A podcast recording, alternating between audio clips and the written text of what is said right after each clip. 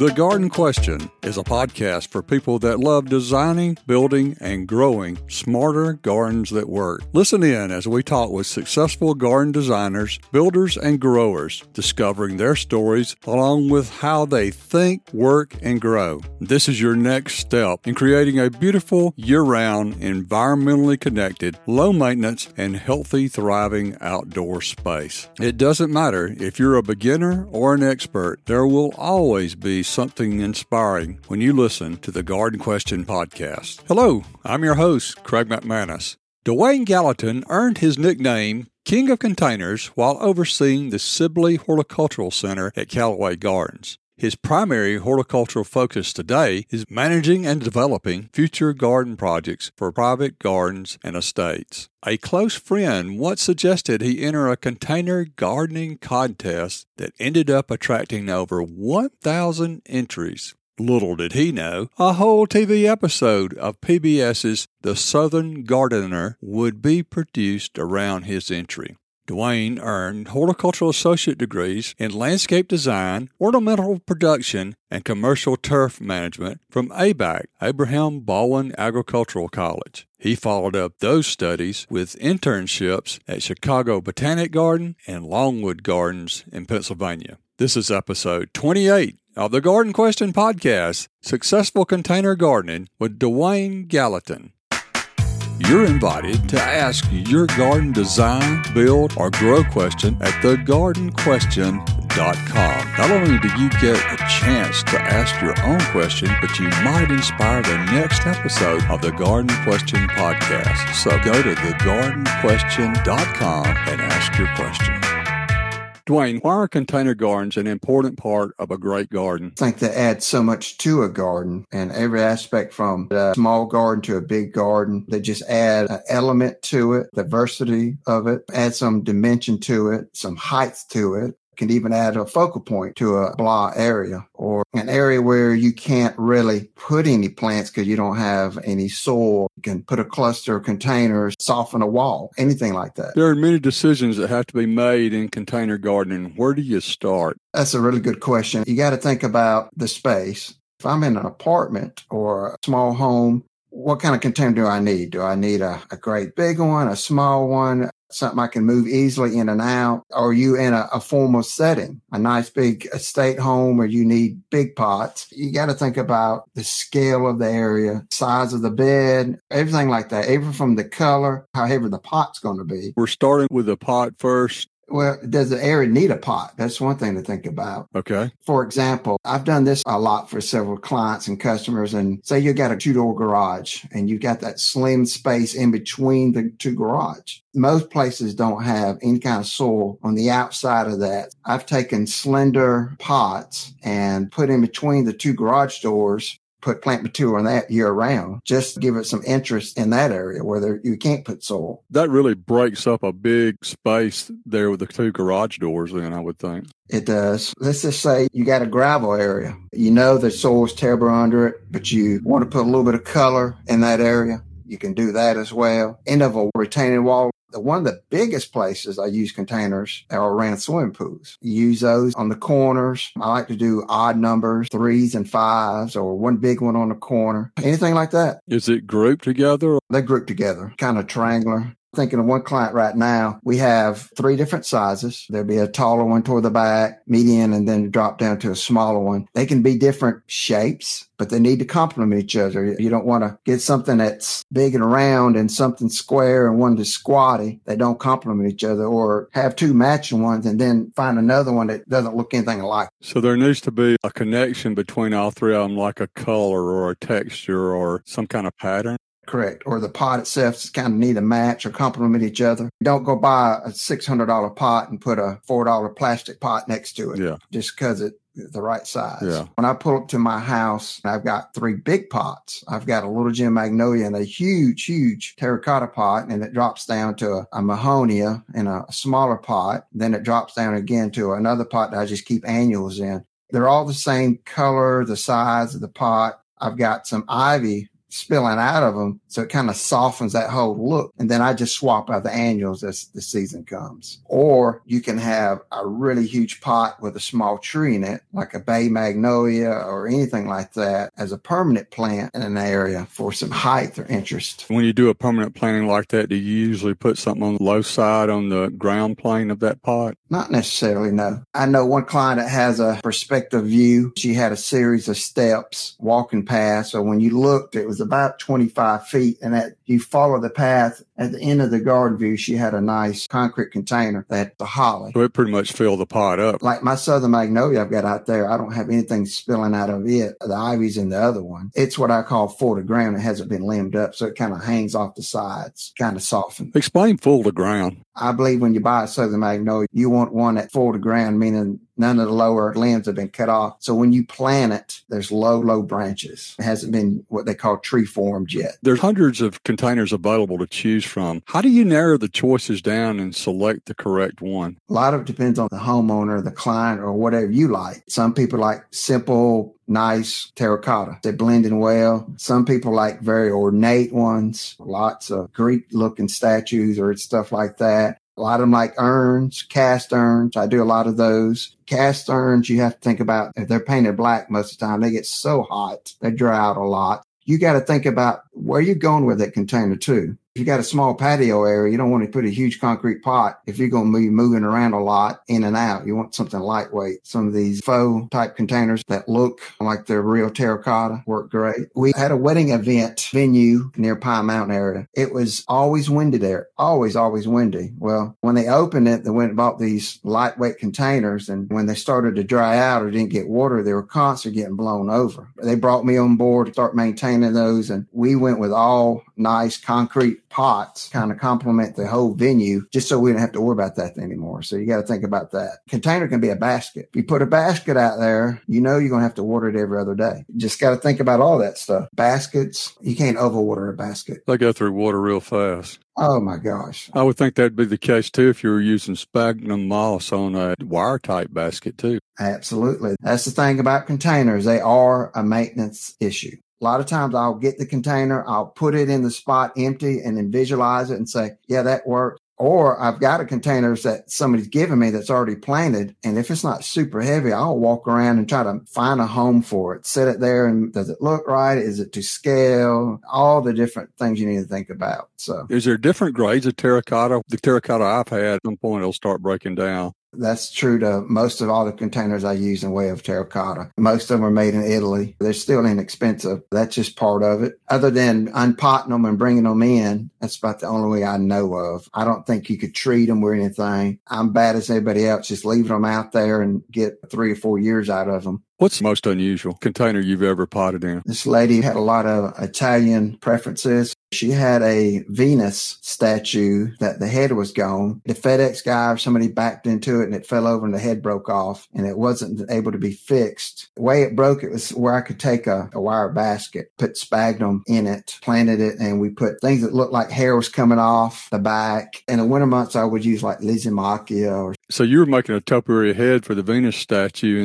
Think about topiaries. It's really a container. If you think about it. In my time at Callaway, we did life-size dinosaurs where we had to bring cranes in to set them up. Alice in Wonderland themes, lots of topiaries. For Christmas, you could do gingerbread. We did a gingerbread boy and girl for the fantasy and lights. Most of the time, you're using creeping fig or English ivy. You would plant them in the greenhouse and then put them out on display, and you just got to keep them alive. The thing about a topiary is they dry out so fast. It's crazy fast. You have to keep those moist, but not so moist that you start having leaf fungal diseases and stuff. These topiaries, are they being made in the greenhouse and grown out there, and then you lift them up and move them? Correct. Most of them were, and they were fitted together. How far in advance would you have to start those? Those were started 3 or 4 months in advance. We start them in greenhouses and get them full. A lot of them, you could really plant them instantly, like those gingerbread or other things. If you've got a 4-inch pot that has long enough runners, say English ivy, you can easily plant it overnight. If you got enough plant material and they have long enough runners, you use pins and you can pin it down to instantly fill it in. I had some topiaries made for a client, geese frames. The lady I hired did it. She probably did it in a week, and they were just frames to start with. Take the mass of the body, the guts of it, with styrofoam in a bag, and then you use unmilled sphagnum moss that's been soaking for a day or two, and then you put that in, and then you use the plant material root system, plant it all at the same time, and as you're filling it in, you're filling in the gap, the runners of the plant. As long as you've got enough plants, the runners, you can do the topiary basically overnight. It just looks like it's filled in. Yeah. So you're actually planting in the sphagnum? Unmilled sphagnum moss, yep, and which is hard to find. It had some potting soil mixed in with it. Oh, okay. Once it's filled in, though, your job is to keep it alive and through the display. What's your process for putting together a container? Let's say that Miss Adam calls me about putting some containers together. I'd go see her and I'd say, well, what containers you got? She'll show me what she's got. Mm-hmm. And I'll say, what do you, oh, I just want some color. And I'll say, well, what's your color scheme? And she may say white, pink, stuff like that, or soft colors. Mm-hmm. Okay. Is there anything you don't like? Well, don't bring any orange on my property. Take that information that she's given me and I'll go plant shopping. If the pot's light enough, I'll take the pot with me. Most of the time I don't. But what I'll do is I'll go and find a thriller, a filler, and a spiller plant. Thriller would be that wild plant, tall plant. What's that? Hey, look at me plant. And then a filler would be something like a greenery or something that complements it, but kind of fills the pot a little bit. May not have a ton of flowers on it, but has a nice texture to it. The spiller would be something that's coming off the edge, just, you know, to soften the container of the pot. I can go into a nursery, and what I will do is I'll say, well, I found my wild plant. Hey, this is a pretty cool plant. This is what I'm going to focus on. I'll take a piece of that plant, or I'll walk around with it and start putting it up against other plants and say, yeah, that looks good together. That looks good together. And then I'll keep walking it until I've created a container with the pots that I've got in my cart. Another thing I'm known to do is I'll buy some extra stuff and say, you know, it may not be enough or something like that. And then that's how I kind of create plant idea from a pot. And the other thing you got to think about, if I've got a 3-foot wide pot, you know, I can't go buy a 6-inch plant to be my thriller. It's got to be something of some size, some scale. It's the big picture. It's not just what's that one plant going to look like. I'll see a container done or even a flower bed done where they won't use enough plant material or tall enough plant material, and it just looks weak. Yeah. I'll see a big, huge pot with a few snapdragons in it and a couple pansies, but they could have put a tree in it. The pot was so big. Yeah.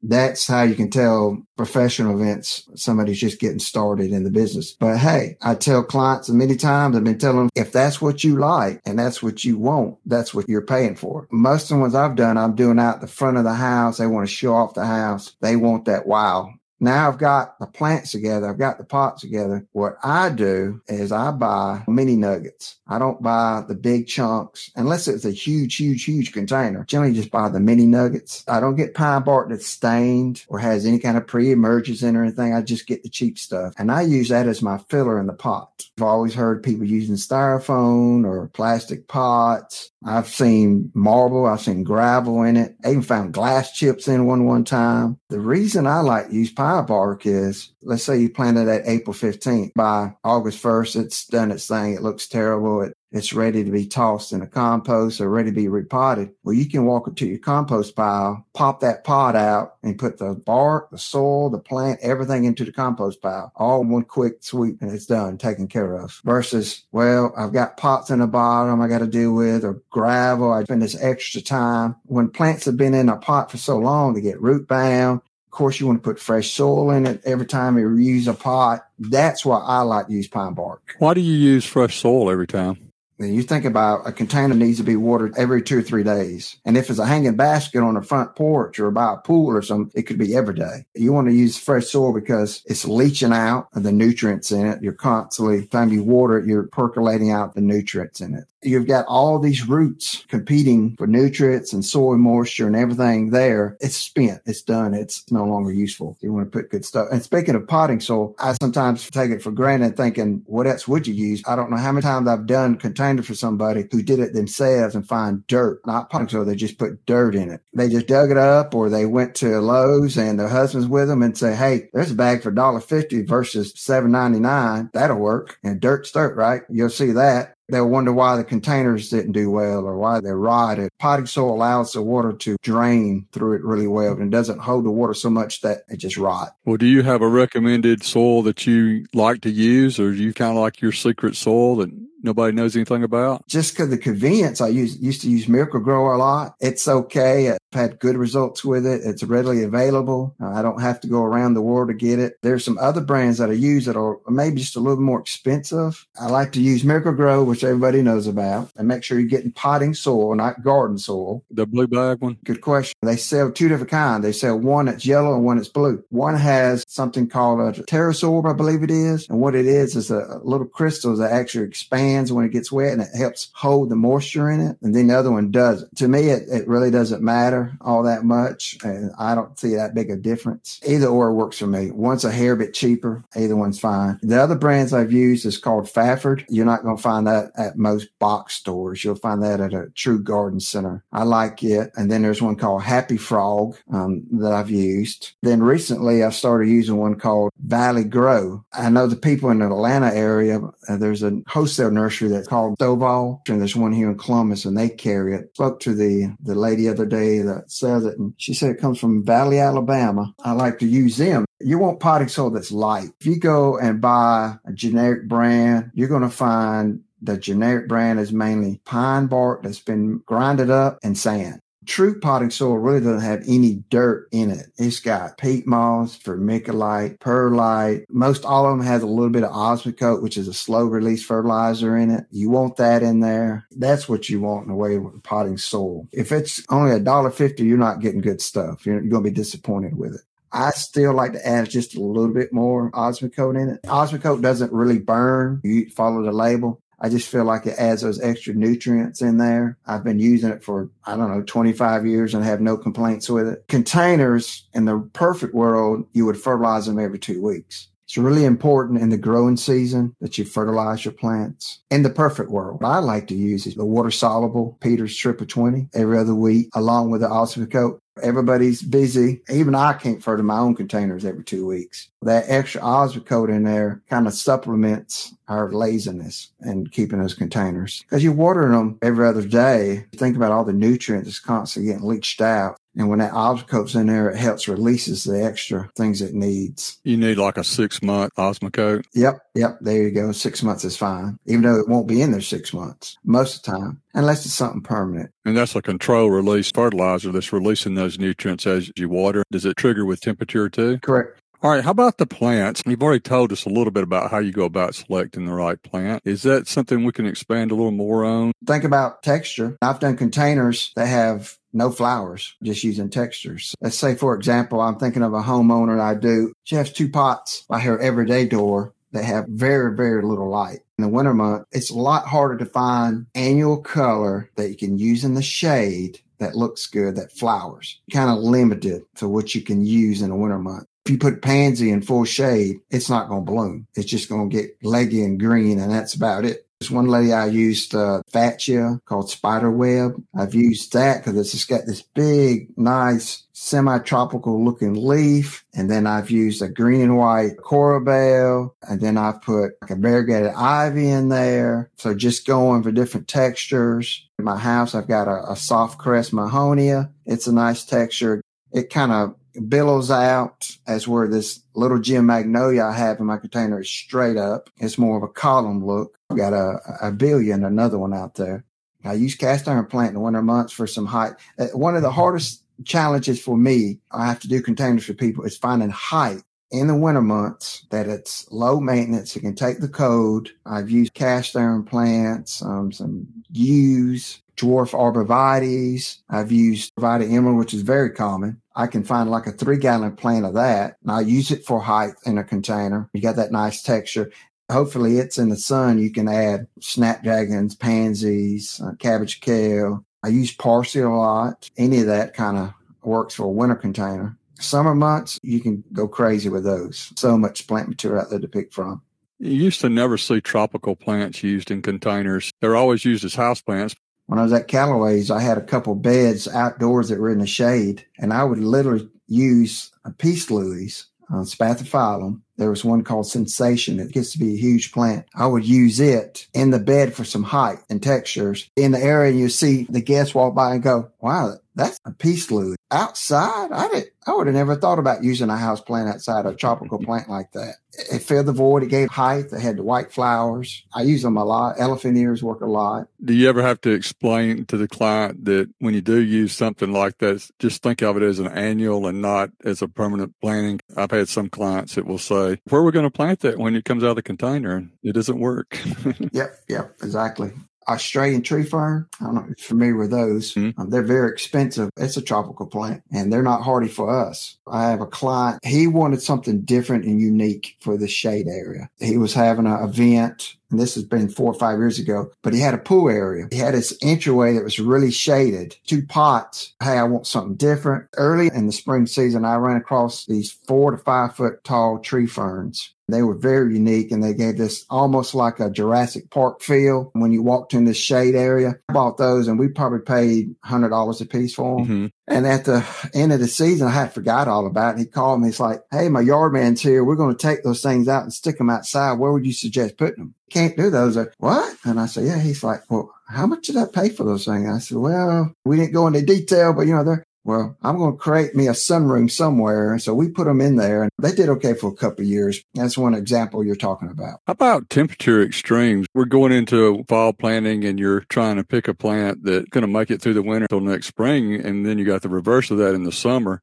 My rule of thumb here, where I'm at in the Columbus area, is around November 1st. That's when all those cool season plants are readily available. Well, you could go to box stores. You'll for now find them. Pansies and stuff. To me, it just seemed too early. Still got annuals that look pretty good right now. They're well taken care of or been pinched back one time in the summer. They still look decent. That's when I generally start changing things out. One thing to think about, a lot of people grow their vegetables in pots. They want to do parsley or things like that for the cool season. Now's the time to do them. I got a customer who puts kale that she eats in pot, kind of like a kitchen garden. She's taking out big tomatoes or something else. She's more of a functional gardener person. She's not into all the annual stuff. I'm going to plant something I'm going to utilize. So she's planting kale and things like that. She even plants carrots in her pots. Here's one of my thing about containers. I'd rather see a pot go away or disappear than see ugly plants. Mm-hmm. That's always been my thing. I hate seeing a bunch of empty pots sitting around very long, especially if it's a real nice garden. You don't want a bunch of empty pots at your front door, everyday door, get dead and ugly plants. Yeah. And then I don't like to see empty pots sitting around forever. It's like I go through a beautiful garden, I see a dead tree or a dead plant. Why don't we just pull that? I'd rather see a hole than an ugly plant. It's just me, but I'm very picky when it comes to containers. Couldn't stand to see soil washout. This is when I was at Callaway's on the displays. They had to be perfect. Right. When I planted them, they had to be grade A right then. I couldn't wait for them to fill in. If anything, that's one of my drawbacks on when I do containers is most people, they don't want to wait for it to fill in. Does that make sense? Mm-hmm. If they're paying somebody, they want that automatic self-satisfaction. They want to see it full right then. And I understand. I do too. But then you think about, well, heck,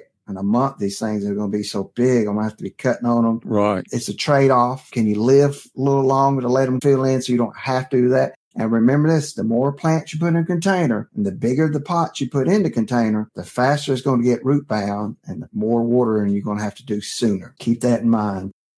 Let's say you plant your containers May 1st. You fill it with summer annuals. Generally by midsummer, they're so overgrown and floppy, and just a rule of thumb. Depending on the plant material, I like to pinch them back right after July the 4th. So that way you can extend those containers a little further into the summer. That seems to work for me. Coleus are one of those plants that do it. Petunias, impatient, sun impatient, they get so leggy.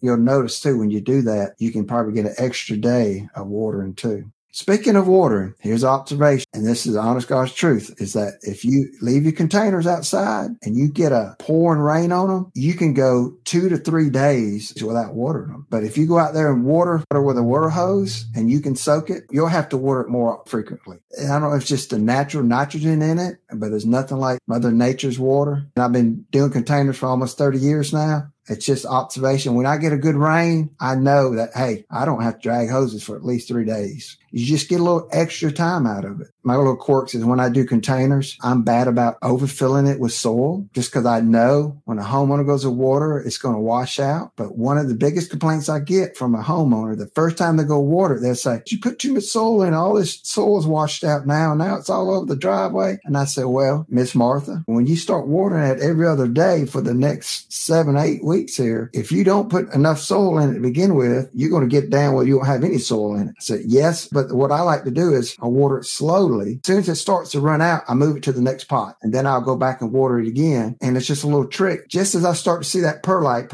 that little white granule in the potting soil. As soon as I see that start to wash out, I move it to another pot. And once that soaks down, I'll go back to it. So that way I get a deep water and I don't get as much soil washed out. Somebody who is green or novice to it, they'll think more water faster and get away quicker. That ain't how you want to water a pot. You want to water it slowly and get good deep. When you start seeing it come out the bottom, that's when you stop. But you'll see somebody go in there. I know this one client, and I cannot make myself do it. He'll text me and say, would you please, my wife always reminds me to tell you, would you please quit putting so much soil in your pots? And when she waters, they make a mess. Well, I've told her, a bunch of times how to water them. I know where they're saying. They don't want to see it.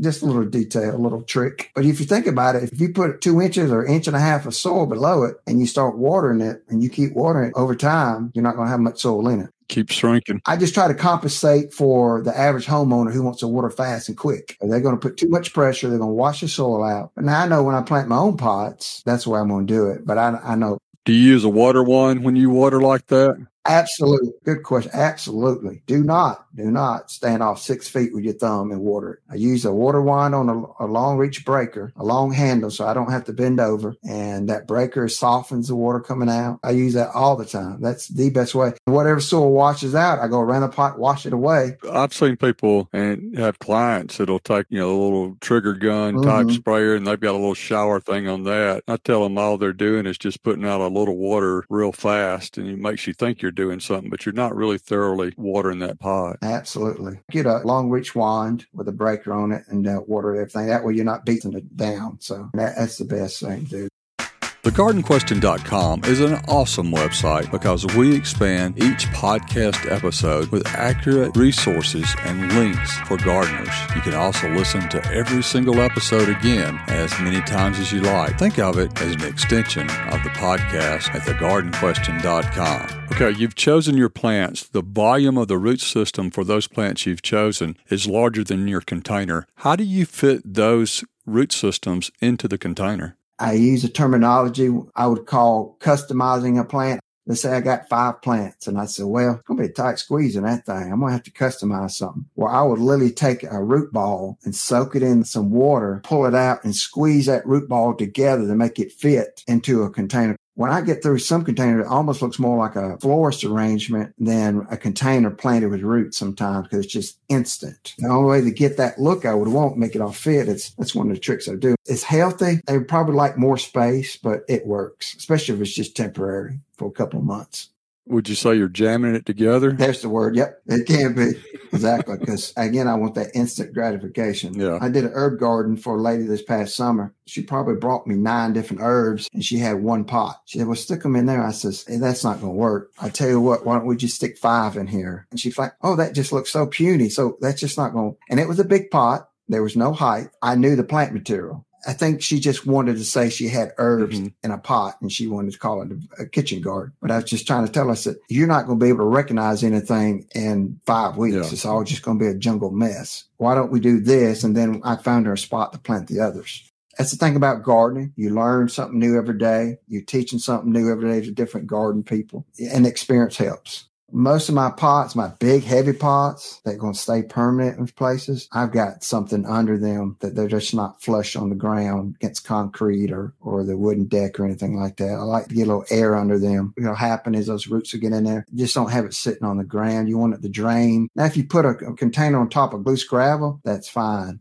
You don't want to put something like horsetail, which is Equisetum. Horsetail can be an aquatic plant. If you're not familiar with it, it can be very invasive. I've used it in containers, but I made sure that it stayed in a container, and I would put something in that could take wet feet because it can live in water, but it doesn't have to be in water. And knowing the plant on that helps a little bit. If everybody said, hey, I want some Equisetum or horsetail in my garden, I said, well, put it in a pot where it can't get away and enjoy it that way. Have you ever done the technique where people will take the bottoms of the pot out and just let the plant grow into the ground? I just saw something like that over in England, a garden designer. Her whole intention, she bought a brand new pot. She put a plant in it and she said she wanted that plant to be there for years. So she actually nestled it in the ground, but then she broke out the bottom 4 inches of the pot and sunk it in the ground so that it could root through it. When you look at it from a distance, it looks like a plant in a pot. Basically, just a huge drain hole instead of a small drain hole. Speaking of drain holes, my house is full of containers, you can imagine. Side of my house, 30 inches wide pot.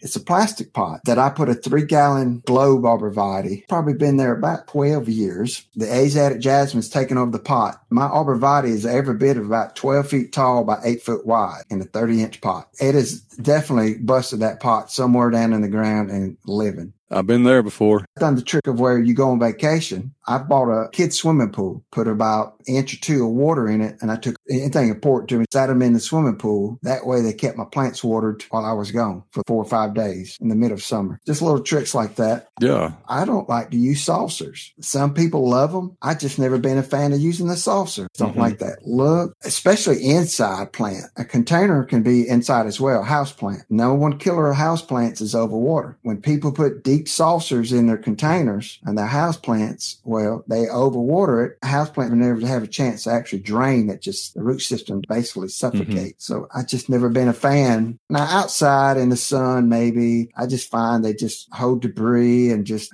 a headache. So each its own on that. Some good techniques for maintenance. Think about where you're going to put your pot. Are you going to have close to a water hose? Are you going to have it close to a sprinkler head? Are you able to tie it into the irrigation system and put a drip line into it? That's what I would highly recommend. Or have a pop-up spray nearby. I've seen this before. Somebody put a pot out there by the mailbox, but then they're toting a bucket of water out there to water it. Think about location, location, location. Everybody does it. I know why they do it. They put lots of pots around a pool. Pool gets 114 degrees, it seems like, in the summer month. Make sure you're able to water it because that's going to need watering at least every 3 days really, really well. I'm not saying standing 8 foot away with your thumb, squirting water on it. When you water a container, you want to thoroughly, thoroughly water it where you see water pouring out the bottom. I fill it up to the rim, and then when it soaks down, I fill it up again. So that way you don't have to water it tomorrow. Once those plants get mature and get extensive root system in that pot, it's going to require more water. What I love to do anytime I can is have drips. I maintained a private garden for a couple here in Columbus. I had 62 containers in their property, their house, the property,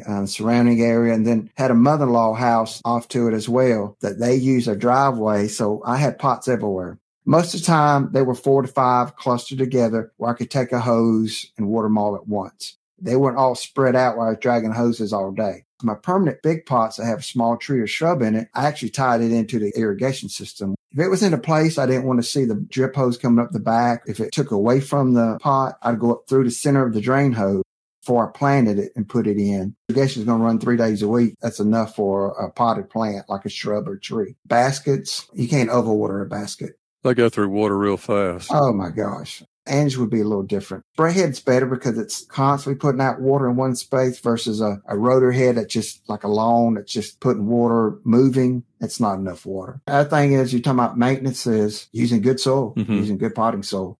Insects, keep that in mind. Japanese beetles. In the fall, you'll have more worms. You got deer, you got to keep that in mind. You don't want to put a container on the edge of the woods. That's going to get eaten. A hosta is a Snickers bar to a deer. If you want to find out if you've got deer, put some hostas out or Indian hosta. Just one of the things my observation is if you have a bunch of pots together and they've been there for a while, you'll start getting algae built up around them. You may want to move those pots over a little bit. My front door, I have probably 3 or 5 pots on each side of the door. They've been there for a while. When I go to move them, I've got this algae everywhere. Some people like that look. It makes it slippery. Started doing your fall containers yet? Not yet. They still look okay. Have you started planning for them? Here's the crazy thing about it. I don't plan them. I just go put them together in my head. I don't say, well, I'm going to get this snapdragon, and I'm spontaneous when it comes to that. Say, for example, there's a plant called Cardoon. That's a winter perennial. It's a biperennial. I may use that this year as my thrill plant. It's in the artichoke family. Explain what that looks like. Oh, it's a silvery foliage. Got spiky, bluish purple blooms in the spring. I'll use it for the foliage just because it's something different than dusty miller, pansies. I'm always looking for something unique and different. So I may use that as a texture type plant and sort of height, and then put some blues and purples look good with the silver around that. That's about close as I'm coming to planning. When I do my containers, I like to go shopping. I like to go pick things and put them together. Keep staple stuff like dusty miller, some pansies, or it's not a ton of things we can use in the winter months. Unfortunately, I may just go to nursery and find something for height, for, you know, whatever it could be. I can't say I really plant them, but I do a ton of them. I enjoy it. It gives me a reason to go plant shopping. I'm looking for that unique and different plant. Other thing is, if you got a client, you don't want to use them as a guinea pig. Right. You don't want to go buy a bunch of plants and say, well, I think they'll make it. I think it'll be okay. They're paying you to make pretty all winter or all summer. You got to think about that when somebody's paying you to do the containers. And when it comes to something like that, you want to do tried and true. Now, if you're at home, it's your garden, you do whatever you like. Try that out at home. Thing about containers is, if you don't like it, redo it. Take pictures of what you did last year. That's always a good thing. I've got some customers that will say, that so-and-so you used in that pot last year, I don't know what it was, but I love it. You're like, man, I've done so many pots, I don't remember what I did. So I'll look back and go from there. Mix it up. Different textures, colors, experiment, do what you want to do. I have a person who loves to put orange and pink together. It makes me sick, but orange and pink, that's what they like. And that's what we do. What about when you do start having a failure in a pot? Do you pull the plant that's having a problem and add another one? Depends on how far it's gone. If you got one plant that's checked out, I did these two big pots for front of a state here in Columbus back in the spring. Her husband was having a birthday party, and it was like a month later. And she texted me like, help, I need help. So those containers filled in gorgeous, but I've got one plant that is totally checked out, and I can't find anything anywhere to make it look right. I need you to come band-aid it. Came and looked at the situation. So late in the season, those plants weren't readily available. What I did is I took out the other plant that looked good on the other one, and I found enough of something to put in there, fix it where they matched, because it was just too late in the season to replant. Her husband's birthday is 4 days from there, and she wants to look grown, mature. And I basically, like you said earlier, I jammed something in it that looked like it's been there for a while. And depending on what late in the season, if it looks terrible, just pull it. Just do away with it. It's like a lot of annual beds now. Sometimes the annual beds look so bad now. To me, it's better just to pull a bed, make it look neat and clean than trying to have a few marigolds here and a few coleus there, and you got these big gaps everywhere. To me, I think at some point, it's just better to make it all disappear. When it's time to change out a container, do you ever have any remorse about the plant material you're throwing on the compost pile, especially if it's looking nice? Certain plants, yeah. I mean, if it's something unique and different, but if it's just an annual, no. I've been doing it a long time, and something's more trouble than it's worth, like tulips or something. In the spring, when it's time to do the change out there and the pansies are looking the best they've looked. That's a good point. Let's say you have a event, you got an April 7th wedding or some kind of event, and I get there and I'll say, Miss Molly, I'm going to be honest with you. What I got is not going to be near as pretty as what that is right there. I realize you're ready to go to something different, but what I got is not that full. When I plant it, it's just not going to look as springish as that right there. Yes, those pansies are leggy and they're all over the place, but they're blooming their hearts out. The pot's nice and full. It looks established. Yeah, that's a decision thing right there to make. I know what you're saying. I do know. A lot of times we'll plant snapdragons here. It'll be almost May 1 before they're starting to bloom, and you're pulling the bed. And they didn't have or hardly get a chance to start blooming really well, but it's time to change the beds. I think that's a grower's thing. I think they got maybe started too late, and then when you got them, they just didn't get enough time to mature. What do you wish people would do differently when designing, building, or growing a garden? That is a good question. I guess think about the space, maybe. I don't know who this person is, but They get that spring fling, that first warm Saturday, everybody wants to start working in their yards. And that's the days not to go to box stores, 2 o'clock in the afternoon. Did you not go? I've noticed these people, they run out first warm Saturday and they go buy all these basket ferns. They must have 80 of these things across their front porch. Look at them. I say, well, 3 weeks to a month from now, they'll all be dried up and hanging off one hanger. It's their money. It's their time. I just wish they'd think about stuff like that. You know, think about the big picture. A lot of people want that Southern living or that picturesque garden, but they don't realize the weeds are going to get taller in their plants in 2 weeks. Or they'll go out and spend $100 on vegetables. They won't take any time to prep the soil. They'll go out there and dig a couple holes and drop the plants in. Next thing you know, the weeds are taller than the tomatoes. They want to just say, I'm gardening type thing. And we didn't talk much about growing vegetables in containers. We talked a little bit about it, but do you want to expand any on that? A lot of people don't have space for tomatoes, but they love tomatoes. So you can get you a 7-gallon container or a 5-gallon container, plant you some tomatoes in it. The day you put the plant in that pot, put that tomato cage on it and use good quality potting soil. I like to do organic, so I really don't add any Osmocote because it's not organic. You know, you may use something like fish kelp or aged manure or anything like that. So I try to keep organic when it comes to vegetables and herbs. You got to keep them watered. Black pots are good because they heat up. You know, tomatoes like warmth and peppers, so any of that, especially if you got a small space. I mean, you've seen people stick them in a 5-gallon bucket. I think that's a little small for something like a tomato, maybe a pepper plant. Make sure you got good drain hose and all that, of course. If you get a pot big enough, you can do anything in it. I mean, you do okra or anything if the pot's big enough, but bigger the pot, the more it's going to cost in soil and everything else. You could grow more stuff in it. You could put a tomato plant in it and put some basil in it, sweet basil or something else to complement it. So some flowers in it just to dress it up. You got any other combo type plantings like that? Marigolds, a natural insect repellent toward some things because of the fragrance. Herbs, mints. Sometimes they'll help with the deer as well. What is your earliest garden memory? Well, how I got interested in horticulture or gardening, I didn't know what horticulture was until I got a little older, of course. My grandparents both had vegetable gardens. I grew up one of my granddaddies, and he was a vegetable garden person. Not only did he have them at his house, he had vegetable gardens at his work. He maintained the city water system of a little town in Harris County. He used the wells to help water his vegetable garden. I used to hate to have to go with him and harvest and pull weeds and couldn't stand it, but it gave me a little bit of bug. Anyhow, we decided to go down to Andersonville, Georgia, in the fall for something there. And we were on the way back, and the fields were covered in cotton. And I had no idea what it was. And my granddad was telling me about it. And well, we stopped at a convenience store to get gas or something. There was a field there. I walked over there and picked me some of it, and I was just messing around with it. And I said to him, I said,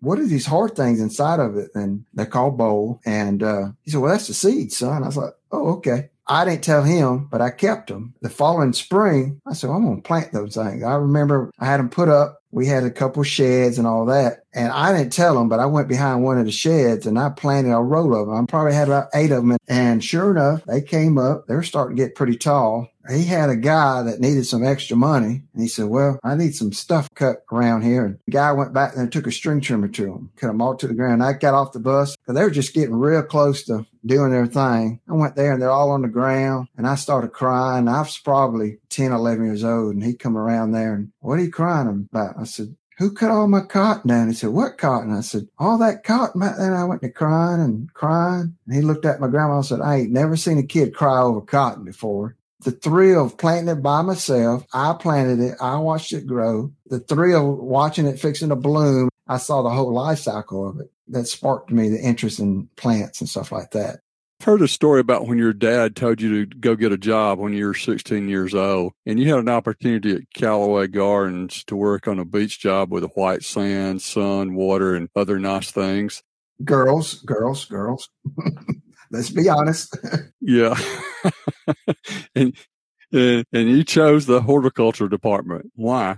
I get there the day and he says, well, we got all these positions open. I was like, well, I don't think I want a beach. And besides, I ended the summer, I still need to put gas in my car. And, you know, well, we got this one position. It's a grunt job and it's working in the greenhouses and the horticulture area. And I was like, what is horticulture? And he's like, you know, gardening stuff, you know, plant stuff. And I was like, yeah, I think I'll give it a whirl. He said, well, it's going to be a dirty job. And my granddaddy took me up there and he had a friend there that was trying to help me get in the door. And he had looked at, you know, Mr. Wallace and said, Mr. Wallace worked at the vegetable garden. And he says, well, the young man's unspoke. He don't want the beach. He wants to go get his hands dirty. So I started the very next day I turned 16. I started at the greenhouse growing area at Sibley Horticultural Center. The very first day, we had to pinch garden mums. And to this day, every time I smell a garden mum, I flash back to that day. Once you smell a garden mum, when you pinch it, you'll never forget that smell. And to me, it's got like a minty smell. It's just one of those things that brings you back to a day when you smell something. I can still remember the lady, and she's like, and I was 16-year-old grunt, and I emptied trash cans, but I was gobbling up all the information I could at the time. That led to me eventually becoming the manager there many, many moons later. I've admired a lot of your work there then as manager is, you know, not knowing you then, but the time you were there, I was visited many times and just thought the Sibley Center was fantastic and enjoyed that with my family so much. That place made me the horticulturist I am today, working with other experts. And I worked there for the summer. You know, I think I was a sophomore in high school. I enjoyed it so much. And they said, well, that position's being eliminated. I was like, really? If you want to, you can come in here on the weekends and do some stuff. I was like, sure. I did that for 3 years working. My senior year, I wasn't real sure what I was going to do. I had no idea, really. Callaway started a program where they were going to give out 6 scholarships to the local high school in the fields of marketing and managing. I read the application, but it didn't say anything about horticulture, anything about gardening. It's like, well, that's crazy. I caught the director of horticulture in the hallway one afternoon, and I said, Callaway's just offering a scholarship to the high school. There's nothing in there about horticulture. We're a garden. It's Callaway Gardens. They were offering working in marketing, the restaurants, you know, all the resort side of it. Powers B, he was able to create one of those into a horticulture scholarship. I applied for it and I got it. Stipulation was that you had to work for them for a year before you went off to school. So I did. Every month I worked in a different department of horticulture. One month could have been vegetable garden. One month was the arborist, butterfly center, education, the azalea bowl, greenhouse production, displays, the 5 Mile Drive. Took care of the outer areas. So I had opportunity to do all of that before I even went off to school. Wow, that's pretty valuable experience and not even set foot in a horticultural school. The very first day I had Horticulture 101, I walked into the room and the professor had this big, fancy, long Latin name on the chalkboard. Well, with me working at Callaway for so long, just about every plant has a sign on it. If you're interested in plants, you look at those signs and you just start piecing the things together. And I had no educational nomenclature or anything about Latin names at all. I looked at enough signs that said the Latin name of Boston fern. We were in there and she's talking about it and she goes to grab the eraser and she goes, oh, wait a minute. By chance, does anybody know what the common name for this plant is? And as she starts erasing, I looked at it, the genus was Nephropoulos, the Latin name for fern, the kind of fern. In the end was Boston something other like that. Well, I just took an education guess. Well, I know that genus is the fern family. Got Boston on the end. So I'm just going to guess and say Boston fern. So I said that. And all the people looked at me like, uh-oh, you're going to be the class geek, you know, the nerd. It's because of me working at Callaway, you know, just being surrounded by that. Now, that was where? That was ABAC, Abraham Baldwin Agricultural. It's in Tifton. I went there and got a couple of associate's degrees, and each one of those requires you to do an internship. I did one at Callaway's already, so I couldn't use Callaway's as an internship. So I applied for a couple other ones. I did one at Chicago Botanic just because I wanted to learn about northern plant and get away from the South and just learn about other things. Then another degree required me to do one. I did a second internship at Longwood Gardens, and that's south of Philadelphia. It's in Kennett Square. I spent 6 months there, woody plant nursery. What impression did that make on you? Oh, my gosh. You can ever go out and do an internship, do it. Hands-on experience. I mean, the classroom, it's awesome. If you're surrounded by horticulture and or what you love to do, you take it all in. But tell us a funny garden or landscape-related story. A funny story was I go off, I get 3 associate degrees. I've got all this experience working at 2 different Thiegers botanical gardens. I graduate. I'm looking for a job. I've got this cute little girl that I want to marry back home. Callaway's there. They've got positions open. I get a position working at the trails there. The very first week I'm there, we're pulling a flower bed, fixing a plant it, and we till it. We get it all fluff and everything. What does Dewayne do? Dewayne walks right through the center of it and just starts packing it down. My boss looks at me and said, yep, that's book knowledge for you right there. We don't want a compact soil after we just till it. We want it nice and fluffy. And I said, you know what? You're absolutely right. Yep, you're absolutely right. So if hands-on experience is always the best. Absolutely. So yeah, I still remember that day. Well, what's your most valuable garden mistake? Ooh, I knew you were going to ask that question. It was time to swap out the conservatories, and it was time to put in Christmas stuff. I was an intern early on, and you think of poinsettias. Well, poinsettia is actually a tropical plant. A lot of people don't know that, but people think of poinsettias as a Christmas plant. Well, most of the time it's cold at Christmas time. Well, it's time to swap them out. So I take this poinsettia from the grower's greenhouse, put it on the cart, and I drive, I don't know, maybe a football field, 100 yards to the conservatory with no cover at all, nothing. And it's probably 38 degrees outside. I hadn't paid attention, and by the time I got there and we got it all ready, I turned around, it had turned black, it had dropped its leaves. You know, you just learn from stuff like that. And when I pulled in, the two ladies that worked at me looked at me like, what have you done? I was like, what? That's a learning thing. Wow, that's a pretty fast shock. Oh, they turned pretty quick. It was pretty cold. Yeah. I still see that. I see people go buy poinsettias and they'll put them on their pots at the front door. Most of the time they'll droop before they drop the leaves. I went from a greenhouse that was probably 78 degrees to 38, 37. Did not like that. But me thinking red Christmas, not knowing at the time I was in high school. I'd like for you to complete this statement. In my garden, I have too many pots. Just because as I get busier, I neglect some plants.